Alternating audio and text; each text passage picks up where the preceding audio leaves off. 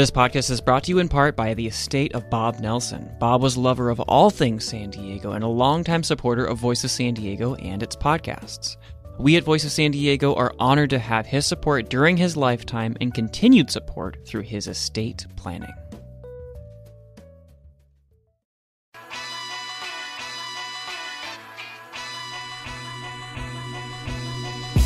Yes, I vote because I feel like as an African American female, like I want my voice to be heard. And Um, conservative values.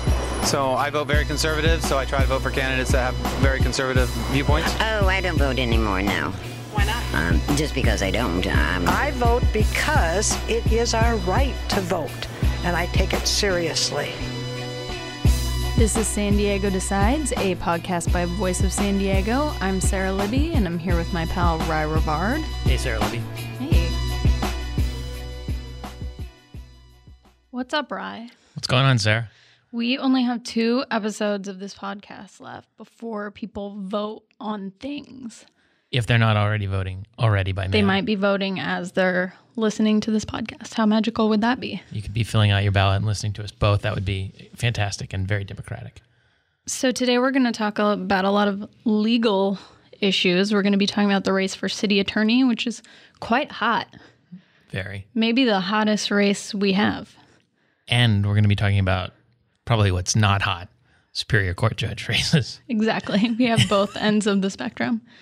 You might say I haven't passed the bar, but I know a little bit, or I'm about to. I don't know. I You don't, wouldn't say that? Ju- it's just me. I think I All wouldn't right. have thought of that. Okay. So, city attorney is a race that is happening between four major candidates. Four. That's right. Four to five. so, yeah, this is like the biggest race in town. The race for mayor is a little vanilla at this point. Um, but this has three, four major Democrats um, and one Republican, Bob Hickey. We've talked about this a little bit before, but it's really heating up, um, especially as we get down to the wire to see who's going to make it um, past the June primary. Um, and we had, you know, every journalist dream this last week or two, which is ads. Ads are starting to happen. And so, two of the candidates, Gil Cabrera and Rafael Castellanos, have released ads. And let's give Rafael's a listen first. Can you say this guy's name? I think it's Rafael Coster. Castellam- Castellanos. Castellano? He's the outsider who will shake up City Hall. He's on the port working to create jobs. Rafael Costel. He wants better schools! And he'll fix our streets. Casti Verde? Come on, now, No. now, now you're just joking No. around. Can you say this guy's name? How do you say his name again? Oh, it's Rafael Caste. Just remember, it's the longest name on the ballot, Rafael Castellanos. So the first thing that I have to say, and you, it's not quite as clear when you're listening to it as when you're watching it.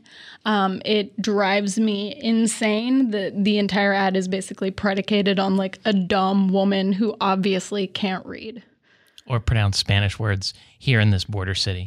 Right. So I mean, he has a phonetically normal name, Castellanos, and yet somehow there are R's introduced to this. Castor is like one of the options for some reason. So like dumb lady can't read is the basis of the ad. I remember learning in high school that the double L is a Y sound in in the Spanish language, and uh, I've remembered that ever since.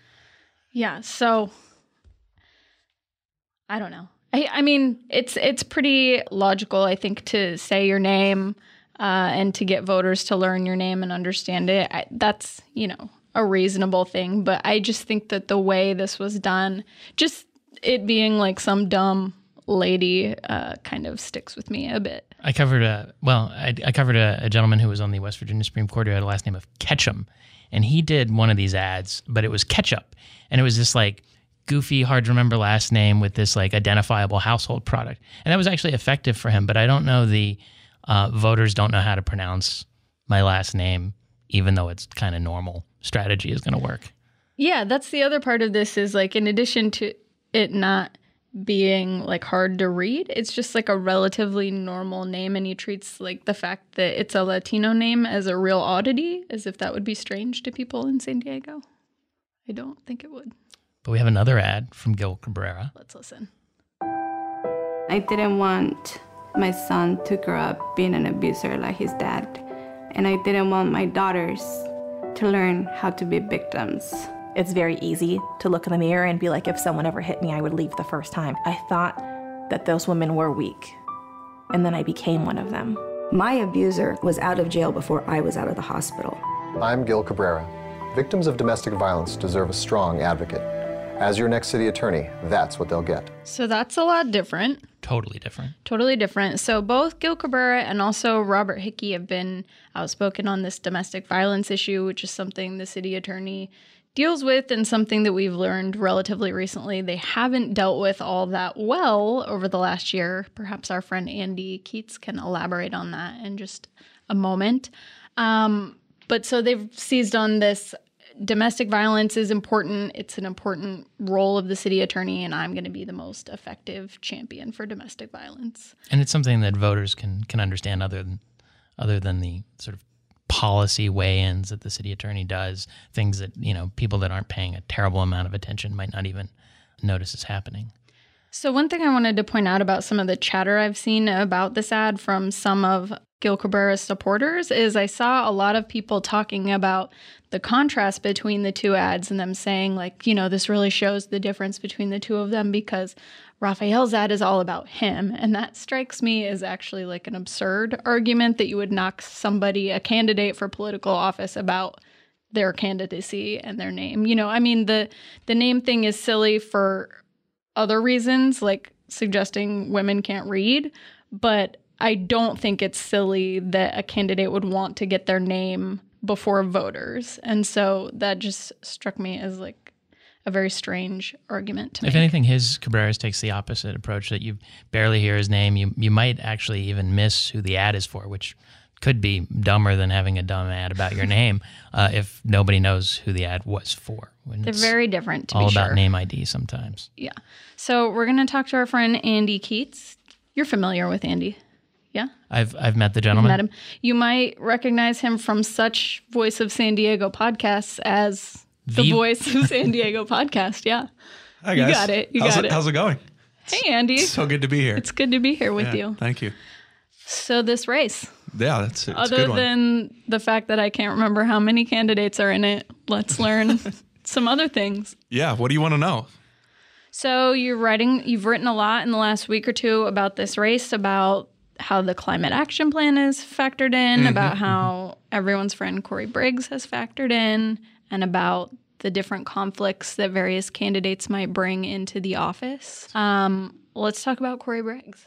Okay, so Corey Briggs. So this was actually like one of the early uh, issues that that emerged in the race. I think like back when no one was paying attention to it. There was a Lincoln Club forum that where Mara Elliott basically called out Gil Cabrera and said, uh, "You should be like the opposite of touting this endorsement. You should be ashamed of it, and you shouldn't have even accepted it in the first place." Um, all Corey does is sue the city, and basically they're frivolous lawsuits, and he's not about helping, and he's he's an impediment to San Diego.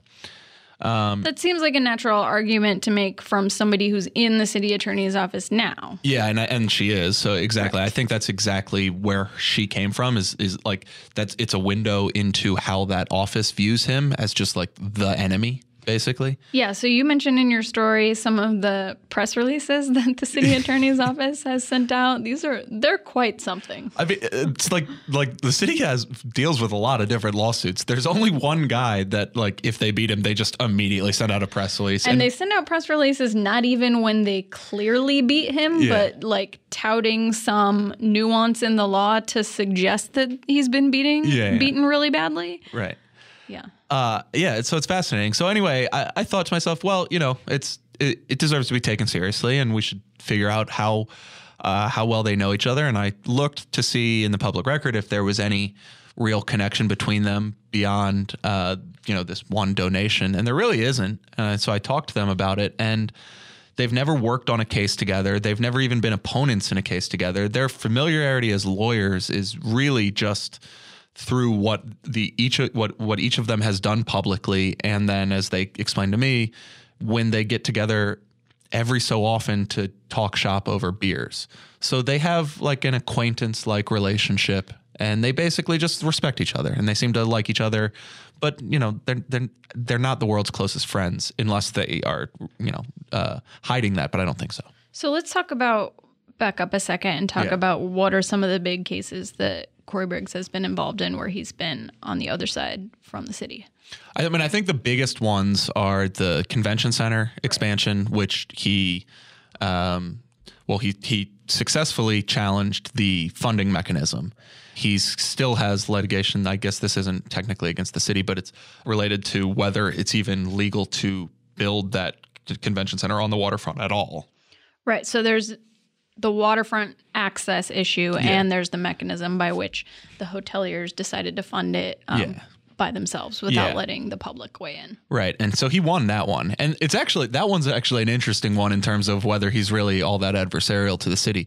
Because that, you remember, Jan Goldsmith, city attorney, said specifically, Please, someone sue us so we can figure this out. yeah, right? we're not sure if this is legal. Please sue us. Uh, so he did, and then he won. Um, he he also has sued them on like uh, you know a lot a lot of small things uh, and you know a bunch of different stuff. Um, one story that I did when I first started here was about uh, a lease extension that the city gave to Bill Evans for his Bahia, Bahia hotel. Um, after my story, Corey sued over that. Um, it just very recently that that was like two and a half years ago, and just very recently it was determined that uh, there was nothing wrong with the lease. He lost that lawsuit. Um, there was people might remember there was a great fervor over this Jack in the Box uh, redevelopment in North Park. Uh, the community basically uh, alleged that the city had uh, allowed them to rebuild the building in error, that it, it- they shouldn't have been allowed to do that. When everyone knows that the real issue with that drive-in is that it should be a Taco Bell.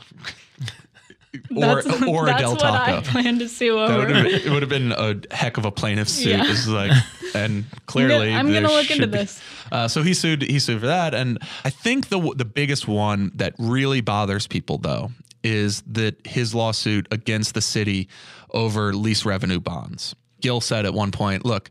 Sometimes Corey's wrong, and I'm willing to tell him when he's wrong, and he'll take it more seriously coming from me because, unlike Jan, I don't always think he's wrong.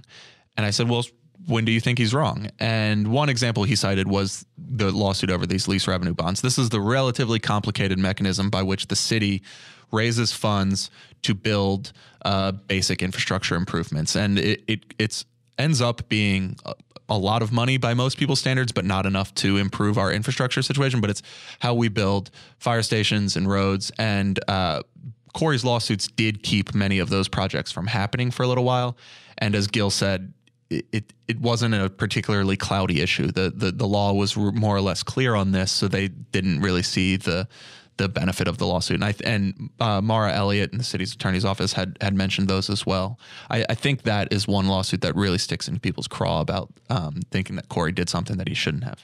Is Corey Briggs bringing people out to the polls? I mean, if somebody reads he's backing Gil Gil Cabrera, are, are people going, "Oh, I'm gonna a Cabrera guy now," or are they conversely voting for somebody else? Does it really matter to voters? I'm sure his profile is higher now than it was at this time a year ago, based on the amount of time he spent on TV and talk radio talking about his citizens plan and its connection to Chargers and San Diego State and a convention center, and that probably makes him a name that people know a little bit. But no, no, people. I mean, I don't think any. I remember you guys did a, uh, an episode about like when endorsements matter. I certainly don't think that this is one of the endorsements that people would rely on to make their decision. So let's talk about some of the other candidates um, and sort of what conflicts slash experience they bring into the office. You've been looking into um, all of them, but particularly Rafael Castellanos and Robert Hickey. Tell us about what you found. So I asked every all the candidates to provide me with their uh, past client list. Um, I thought, on one hand, maybe there will be some things that are conflicts of interest that would be interesting, but if nothing else, I thought it would be illuminating in terms of what type of work they've done and what types of experience they have that qualify them for the position.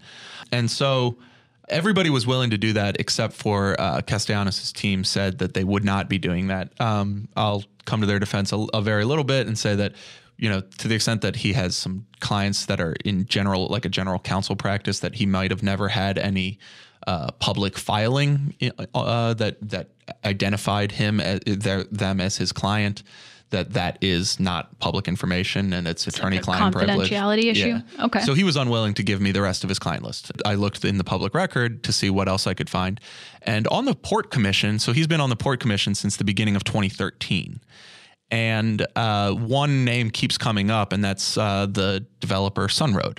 He has recused himself about 15 times from various votes while uh, on the Port Commission.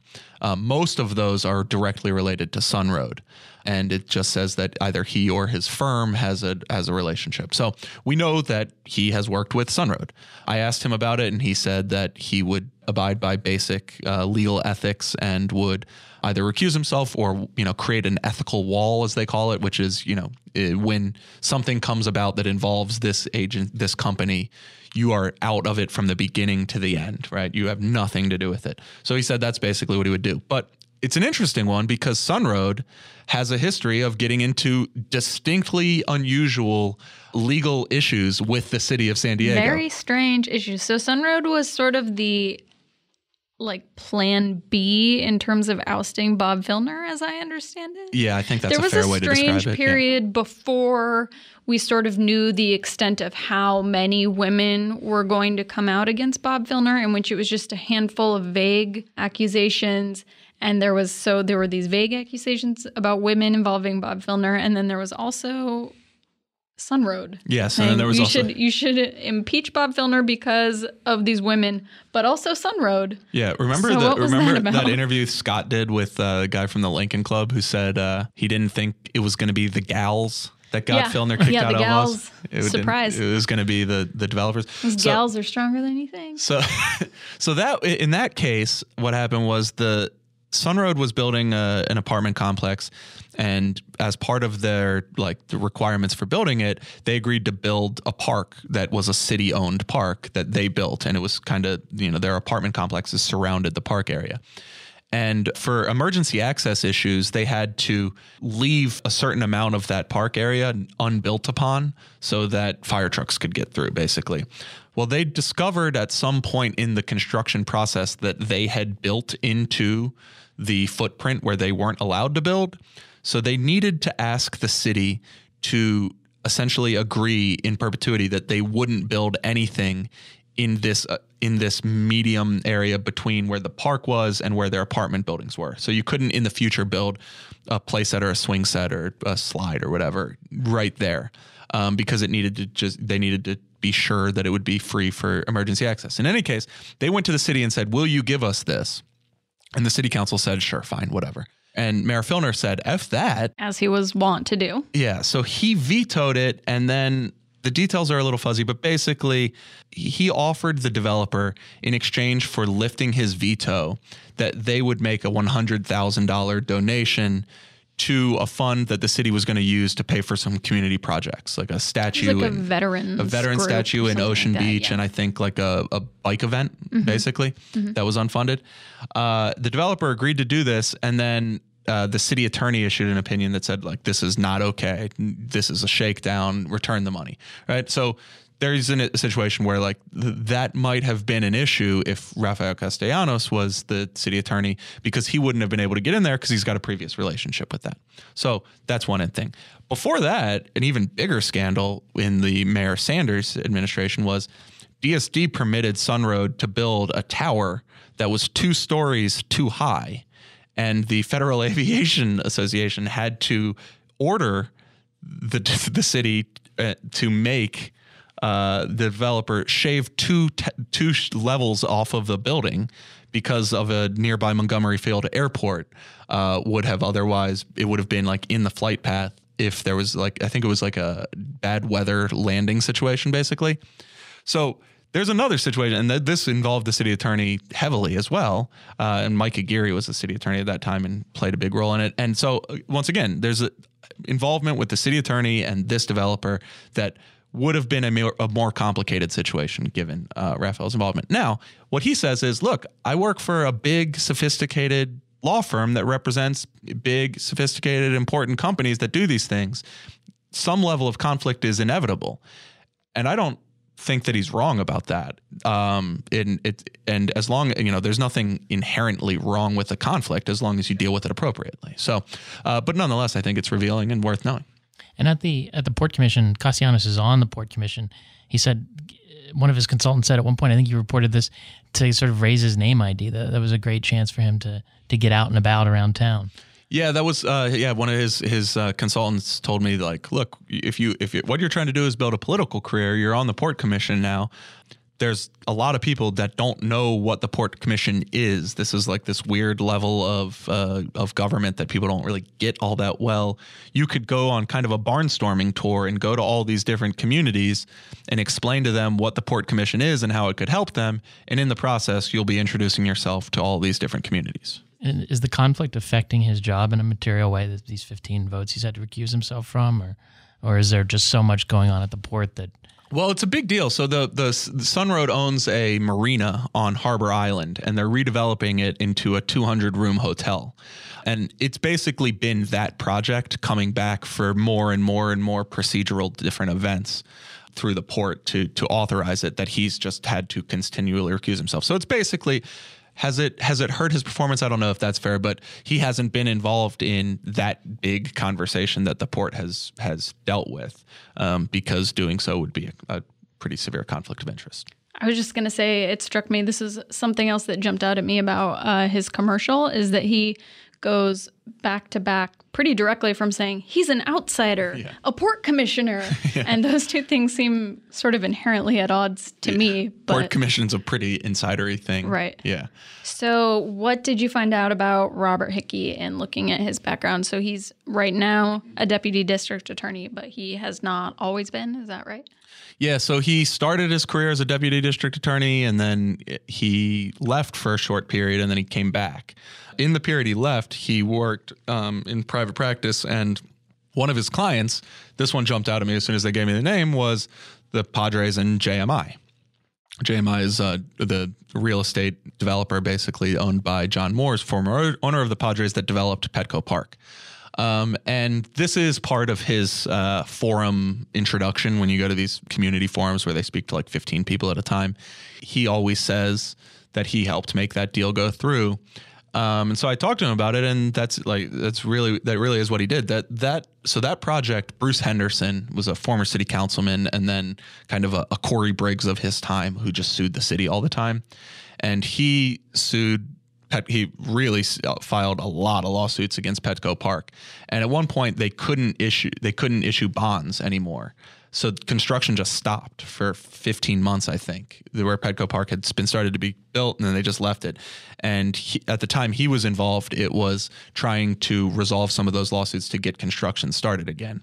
Um, so to me, this one's kind of interesting because Hickey, as a prosecutor, has made his case as city attorney around rebuilding the misdemeanor prosecution division of the city and as it especially as it relates to domestic violence charges and that's a big part that's still the primary case he's making for the office. But one logical claim against him would have been well you don't have experience doing these sorts of general counsel land use and development type issues which are in fact a big part of what the city city attorney does and maybe even what most people think of the job of the city attorney as being the the legal counsel to the city council and legal counsel to the mayor and so it's it is at least interesting that he ha- has this experience with this really big development project. The flip side is the potential conflict, and this one is pretty hypothetical, but it's not that hard to game out. Which is JMI is now pushing for the citizens plan that is promoted by Corey Briggs, and the JMI would like to build a uh, would would like this citizens plan to be be in effect so they can do uh, I think they want to build what a hotel basically down right next to Petco Park. The current city attorney says that plan is illegal. If in fact a that plan were to pass and the next city attorney runs a city an analysis and determines that it is also illegal, there might be a time where the city is sitting across the table from JMI disputing the legality of this plan and that will be Hickey's ex-client. So that is also relatively interesting. Now the the bar rules, the state bar rules say basically that you're not allowed you're not allowed to be in an adverse position from a previous client. It comes down to um, whether you have uh, material confidential information. So it would basically be a question of whether he has that, and the fact that it's been so long uh, also gives him some benefit. And he ha- he's told me that he doesn't imagine it would be an issue what would basically happen would be that the JMI would have to make some attempt to get him disqualified. And if they succeeded in disqualifying the whole office, they might have a hard time doing that. But if they succeeded in disqualifying the whole office, the city would have to hire outside counsel to represent them in that dispute. And that would be a big cost, and the voters wouldn't get the benefit of the city attorney that, that they elected. This race is the best race. True or false? It's a funny race. At these forums, it's a funny race because these are re- like really qualified people. They have like really intelligent debates up there. They they tone them down a little bit because they need to communicate to a general audience. But they're five qualified people that understand what they're saying. When I interview them, it's challenging. They know the issues. They're smart. They have thought these things through. And they're doing this like barnstorming tour for a crowds of like 15 people in elementary school auditoriums where no one even knows what the city attorney does in the first place, which makes it a very funny race to cover. And also like their their fundraising totals are it's a citywide race, but they've raised about as much money as like a typical city council race, which, you know, the same amount of money spread across nine times as many people is a, it goes a lot less far, right? So it, it's I don't know, it's just a it's a funny race. It's a funny race to watch. I don't know what to think make of it. Well, it's about to go from five very qualified candidates to two very qualified candidates. So that is correct. We'll see what happens. We've been talking a lot about the city attorney's race, which we mentioned is kind of a high profile race, at least in this June election. And now we want to talk about maybe the lowest profile races there are, which are judicial races. And in San Diego County, these are Superior Court judicial races. There are a handful of them. We got a bunch of judges. They run every six years. We have 128 judges. That's a lot. And if they were a challenge, about 43 of them would be on the ballot this year, but only two have challengers. So, so there's, there's only, two real races right. that we're talking about. Okay. Well, that's a little easier to wrap our minds around. And we've automatically reelected these other people. They yeah. have new six year terms Who knows? now. Who knows what their deal is? Right. So let's talk about these two races. So when we were sort of doing research for some of this, this uh, magically landed in our inbox right before we taped the podcast. Thank you, San Diego County Bar Association, for your good timing. Except, so this was one place that I was really hoping could shed some light for voters in terms of making distinctions between these candidates. Um, but what they do is they don't actually endorse judges, they weigh in on their qualifications. And so in the two contested races that we're talking about, you know, this time around, they've actually named all four of the candidates. Two are sitting judges, and two are people who are challenging those judges. All four of them are qualified. So that doesn't help. I mean, it helps for, you know, our judicial system that whoever is elected is going to be qualified. There's nobody recklessly irresponsible that's right. going to be joining well, the bar. I feel like I remember years past in which people actually have, you know, been rated unqualified and that's a really easy distinction for a voter is this person doesn't have what it takes according to a, a lot of lawyers. So, we're going to talk to Joanna Scavone and she's an appellate attorney in town and she's also a former president of lawyers club and they weigh in on judicial races and so you have a little um, experience with judges and with rating them what should people be looking for when they're weighing in on these races and where do they go for information well, Sarah, it's a good question. So thanks for having me here today to talk about what is an important topic to me as a lawyer. Uh, there are a couple places where voters can go to educate themselves about these races. So you named one of them. The San Diego County Bar Association does do an evaluation process. As you mentioned, the San Diego County Bar Association um, it's not an endorsement, it's not a rating. They're evaluating candidates for whether they're qualified for the position. So, people who want to look deeper into that, they can go to a number of other sources. The League of Women Voters actually has a really great online tool called Easy Voter.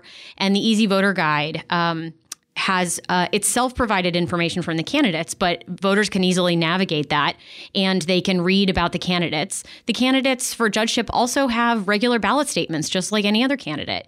And those ballot statements. So I just got my uh, sample voter, um, my sample ballot in my email box. Actually, this year the registrar is doing it by email. So I was just looking through it, and um, three out of the four judicial candidates have uh, have ballot statements. They have endorsements just like any other candidate. So voters can look through the endorsements that judicial candidates have.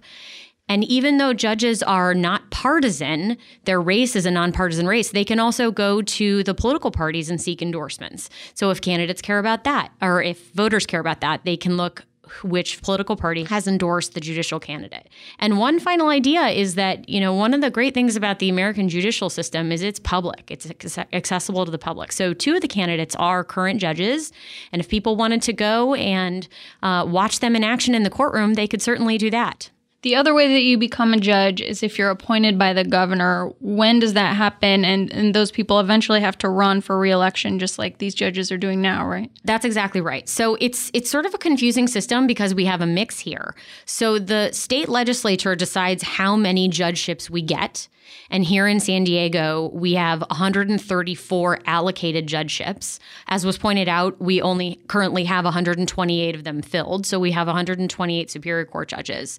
And they could have gotten that job one of two ways. They could have been appointed by the governor, or they could have gotten that seat by election outright. But each of those slots is a numbered slot. And once you receive that judgeship that fills that numbered position, that is your seat. So, for example, one of the judges who is currently up for reelection right now was only appointed last year by the governor. But the reason that he's up for reelection is because he was filling a vacancy that was almost at the end of its six year term. So, he had to immediately be up for reelection, even though he had only been appointed uh, less than a year ago. So I feel like every two years or you know so often we we get into this same debate about why do we elect judges at all? And it's a very controversial thing and not everybody does it that way. Um, has there been any real movement to change that that you've seen? Or do you think this is something that we're just kind of like perpetually going to grumble about well, it's interesting that you ask that. Actually, the last time uh, this was really a big issue in 2014, last time we were having a big national election, um, Justice O'Connor, the first female Supreme Court justice, released a plan in June of that year where she was um, advising states that have only elected judicial systems to uh, move their practices to a system more like California. And so she re- released something actually called the O'Connor Judicial Selection Plan. And it advised that a better system is to have a gubernatorial appointment like we do in California with retention elections. And there's also an evaluation process of the judges, sitting judges, that happens in between those, uh, the appointment and the retention election to allow voters to have some input, but not to have people elected to judgeships straight out straight off the bat.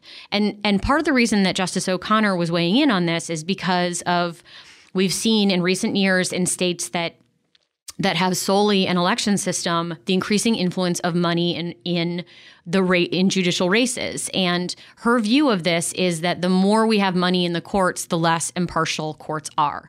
And and what we need to have a fundamentally fair and accessible judicial system is an impartial one. I noticed that in the two judges that are incumbent judges that are running uh, on their endorsements page of their website, uh, most, if not all, of the other judges uh, have endorsed them and I that just seemed curious to go around all your colleagues and say, "You want me to you want me to stick around or not?" That, that was an odd dynamic. So I was relatively new to San Diego at the time this happened, but a few years ago, a number of judges were challenged, and um, and the bench really rallied behind their colleagues that were um, that were challenged. And since then, I have seen that the judges really do rally behind their colleagues, and part of that I think is motivated by a desire not to open up the courts to um, outside moneyed challenges. And so, you know, for better or worse, I think that that's the thinking behind um, judges really standing with their colleagues. And so I think that that's what's driving that. One of the things I did want to point out is that I, I took a look at the stats just to compare uh, back to the 2012 elections, um, the last presidential. And, and one of the things that concerns me the most is how, you know, this term ballot drop off, right? So we, I don't know if you've talked about this earlier in the show, but, um, but there is a lot of ballot drop off in these judicial races. They they literally fall at the very end of a voter's ballot. And so when when you're looking back to the June 2012 primary, only 30% of eligible voters cast a vote in the judicial elections that were on the ballot then. So they get kind of the worst of both worlds in that they're low information contests to begin with, and then by the time people reach the end of the ballot, they're already like over it and why even weigh in on something I don't know about. Right. And the thing that's that's interesting about that is that um, in in these races when there are only two candidates, the reality is that race is probably going to be decided in June, and so it, it's not going to go to a November ballot. Um, it's only been, I think, in, in recent memory, only one judicial race has gone to that to the November ballot. It's where there were three candidates on the June on the June ballot. And so, if we only have thirty percent of voters weighing in, that's it's just not a, a big percentage of people. So, I would definitely encourage people to educate themselves about the candidates and and and fill in the boxes at the end of the ballot.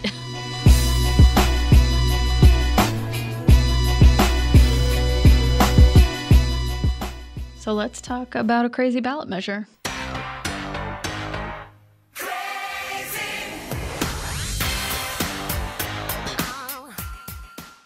So this measure is a little different than all of the ones that I've talked about up to this point, which were all measures that are trying to qualify for the November ballot. This is the one measure that is definitely going to be on your June ballot. Is it crazy though? So I'm justifying this because of its tie to everyone's good friend Shrimp Boy. Our favorite. It's really just an excuse for me to say Shrimp Boy, but Shrimp that Boy. scandal, Shrimp Boy, was kind of the impetus for this in a way. So, you know, I'm not going to get into all the nuances of Shrimp Boy. Please do look up Shrimp Boy, Read about him read about Shrimp Boy. I'm just going to keep saying it. and the wisdom and the criminality. But so this was a criminal scandal that looped in one state legislator, Leland Yee. And the rest of the lawmakers in the legislature had to deal with what to do with him, and also two other lawmakers who were involved in legal scandals. And so, you know, all of these lawmakers were facing criminal accusations, and they had to decide whether to vote to suspend them, which they did. Um, but they kept earning their salary while they were suspended, which is almost $100,000 a year. So in comes this ballot measure, which would address that problem, and it would say that lawmakers could be suspended without pay. So that's a pretty logical um, way to deal with that problem. Seems equitable to the taxpayers. Seems equitable. So, um, our friends at CalMatters, which is another nonprofit news organization based in Sacramento, have um, a great story sort of vetting Prop 50 this week. So I'm going to pull a little bit from that. Um, and no one's actually spending money against this measure, which is strange. And it's also strange that it's the only one in a year where we might see 20 plus measures on the November ballot. This is the only one on the June ballot. No one's spending any money for or against it. And and like you said, on its face, it makes a lot of sense. But um, actually, one of the chief critics of the measure is from San Diego, and that's Senator Joel Anderson. Um, so I talked to him a week or so ago for some separate stuff about uh, gun bills that he's involved in, and he was really fired up about this measure. And he also provides the case against it in your pamphlet, your voter's pamphlet.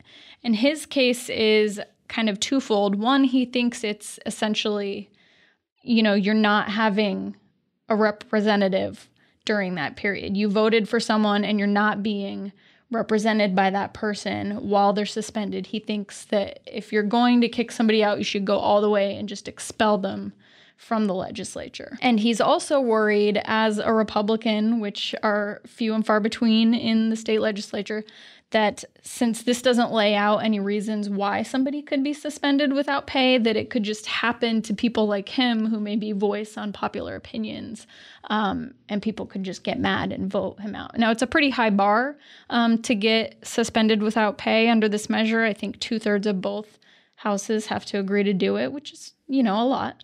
Um, but sort of that's his case is that you should either kick them out all the way or or don't do it at all.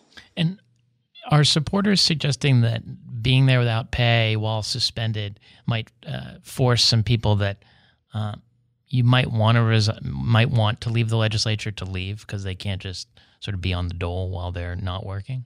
Well, I think the thing that people are really concerned about is that you know criminal charges don't always stick, and so I think you know, they're trying to walk this tightrope between acknowledging these serious issues and also taking someone's job away for something that they might not have actually done. So there you go. That will be on your ballot this June. So better read that pamphlet with Joel Anderson.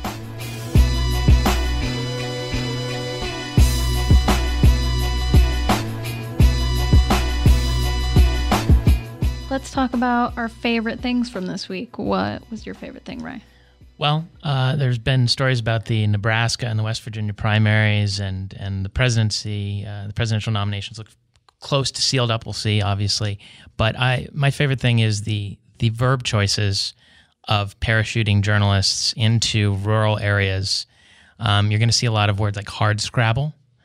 Um, some people that were eating at a diner, and of course it was a diner uh, in West Virginia, my home state, were tucking in to a meal. I hate tucking in.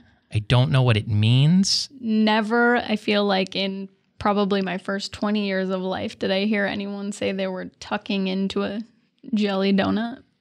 But apparently, I think it's one of those phrases that you only see written. Right. You would never say it. I, I just imagine somebody folding themselves under a pancake, but I don't know. And and there's a there's like a history of this in in war uh, journalism. You saw uh, back uh, during the insurgency. You saw a lot of, of the word royal, royal, as in sort of like um, you know mess up, steam up, or warren uh, as a as a word for a maze. There were a lot of warrens in um, in Iraq, and uh, I just I have never heard those words on the street. So these are maybe your unfavorite things. I, I like making a sport of finding them, and um, you know I tweet about them or put them on Facebook because it just shows this sort of uh, it shows that you're in your head when you're writing about this place rather than in the place that you're writing about. I feel like this is probably a particular thing that bothers both you and I coming from DC and watching this core group of DC journalists, like you said, parachute into different areas. Obviously, uh, when the Bob Filner scandal was going on, I was had just come from DC and but I still already felt this kinship with San Diego and it was so aggravating to watch people come into town and talk about it like they knew all the ins and outs and just to see how much they got wrong. This sunny seaside village or something.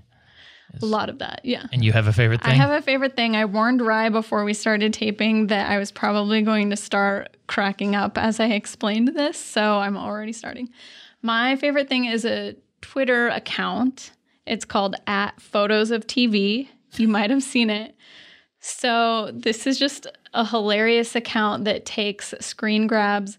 Um, they're mostly from local news, but some like CNN screen grabs get in there, and they're almost always of I think they're called chyrons. Mm-hmm. So if I was appearing on TV, it would be like Sara Libby, managing editor, voice of San Diego. But not everyone who appears on TV is like there as an expert or whatever. And so a lot of times it's like, you know, Regina Smith saw a cat and there's just something about seeing it in a photo on a screen that is amazing. And all of these tweets are always totally devoid of context. And so I wrote down some of the most recent too. There was Beverly Fourier, notable tree owner. And the best one was Jackson Gessel. I'm dying. Approached by goat. so like it's just a delightful injection in my Twitter feed. These random photos of TV. This man approached by goat. I saw. Um, I'm so longing for the details of that encounter, but I'll never know. I saw a KUSI segment the other morning where the reporter goes after somebody who's walking their dog and they're like wearing a Black Sabbath shirt. And it's just clearly very early in the morning for this person. And the KUSI person begins interviewing them. And I just can imagine the just sort of Black Sabbath fan from Modesto with dog would be the, the Man with dog. would be a great Man enjoys Black Sabbath. oh my god. And that's it for this Highly week. recommend. but but first, uh, before we leave, a uh, word from Andy Kopp, a Voice of San Diego member and supporter. My name is Andy Kopp, and I'm a Voice of San Diego supporter. I donate because Voices stories touch on the local issues which impact our daily lives.